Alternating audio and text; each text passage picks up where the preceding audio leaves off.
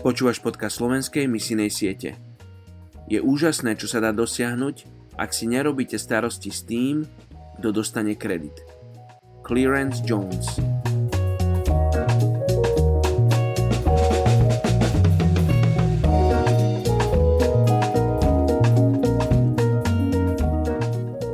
Job 19, 25 až 27 ja viem, že môj vykupiteľ žije a nakoniec sa postaví nad prachom.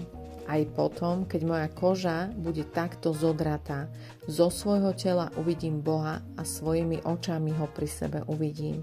Nie niekto cudzí. Moje vnútro už hynie túžbou. Dnes sa modlíme za Rakúsko.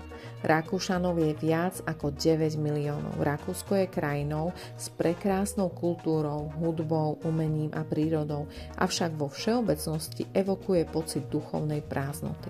Mnohí veria v Boha, až 84%, čo je na Európu v skutku vysoké číslo, avšak je len zo pár tých, čo poznajú pána Ježiša osobne. Zástupy členov opúšťajú každoročne rady katolíckej cirkvi a to i navzdory katolickému kultúrnemu dedictvu. Hlavnými príčinami sú napríklad sexuálne škandály medzi klérikmi a povinnosť 1% dane z príjmu. Ľudia nehľadajú Boha mimo katolíckej cirkvi. Poďte sa spolu so mnou modliť za Rakúsko. Otecko, ďakujem Ti za túto krajinu, za krajinu plnú krásy a predsa plnú temnoty a prevrátenosti. Nová doba ponúka mnoho možností a sú možno také láhodné a príjemné, ale zároveň také nebezpečné a až smrteľné. Modlím sa za túto krajinu, ktorá si hovorí kresťanská krajina a predsa nevidno ovocie toho. Modlím sa o rozlámanie pút temna, závislosti, roztopáša a nečistoty.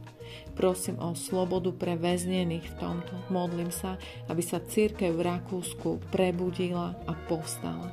Mene Ježiš. Amen.